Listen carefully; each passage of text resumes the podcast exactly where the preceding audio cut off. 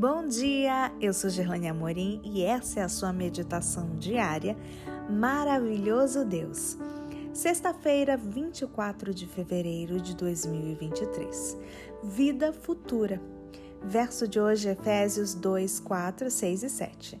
Deus, por causa do grande amor com que nos amou, nos fez assentar nas regiões celestiais em Cristo Jesus, para mostrar nos tempos vindouros a suprema riqueza da sua graça. Era o ano de 1977. Eu estava recém-formado, recém-casado e começava meu trabalho como pastor distrital. As meditações matinais daquele ano foram especiais e me impactaram elas consistiam em mensagens compiladas dos escritos de Ellen White e enfocavam o segundo advento de Cristo. Todas as meditações do mês de dezembro eram sobre o julgamento final e a nova terra. Nas próximas linhas, compartilharei alguns desses vislumbres proféticos com você. Na terra renovada, a vida será como foi inicialmente no Éden no jardim, no campo e no lidar com a terra. Ali todas as nossas capacidades se desenvolverão. Haverá múltiplas oportunidades para se realizar grandes empreendimentos. Poderemos percorrer os outros mundos e ter acesso a todos os tesouros de conhecimento e sabedoria do universo.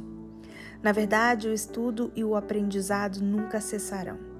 Por toda a eternidade haveremos de conhecer mais e mais sobre Deus e suas obras, tendo a Cristo como nosso professor. O principal tema de estudo será a ciência da redenção, a encarnação de Cristo, seu sacrifício expiatório e sua obra mediadora. Ali haverá muita música vocal e instrumental. Perfeita, majestosa e arrebatadora. Junto com os salvos e os anjos, louvaremos a Cristo. Ali conheceremos o anjo que Deus determinou para nos acompanhar durante toda a nossa vida e ser nosso guarda. Conversaremos com ele e aprenderemos da intervenção divina em nossa vida. Também manteremos comunhão com os demais anjos de Deus e com os salvos de todas as épocas. Quão prazerosos serão esses relacionamentos onde só haverá amor, simpatia e alegria. Outra grande satisfação será conhecer tudo que de bom foi produzido por meio de nossa vida. O uso correto de nossas capacidades, as palavras e ações de bondade, os sacrifícios, a dedicação de nossa vida, as orações e lágrimas. Enfim, o que Deus realizou por nosso intermédio, tudo isso será conhecido e recompensado. Esse lugar nos pertence.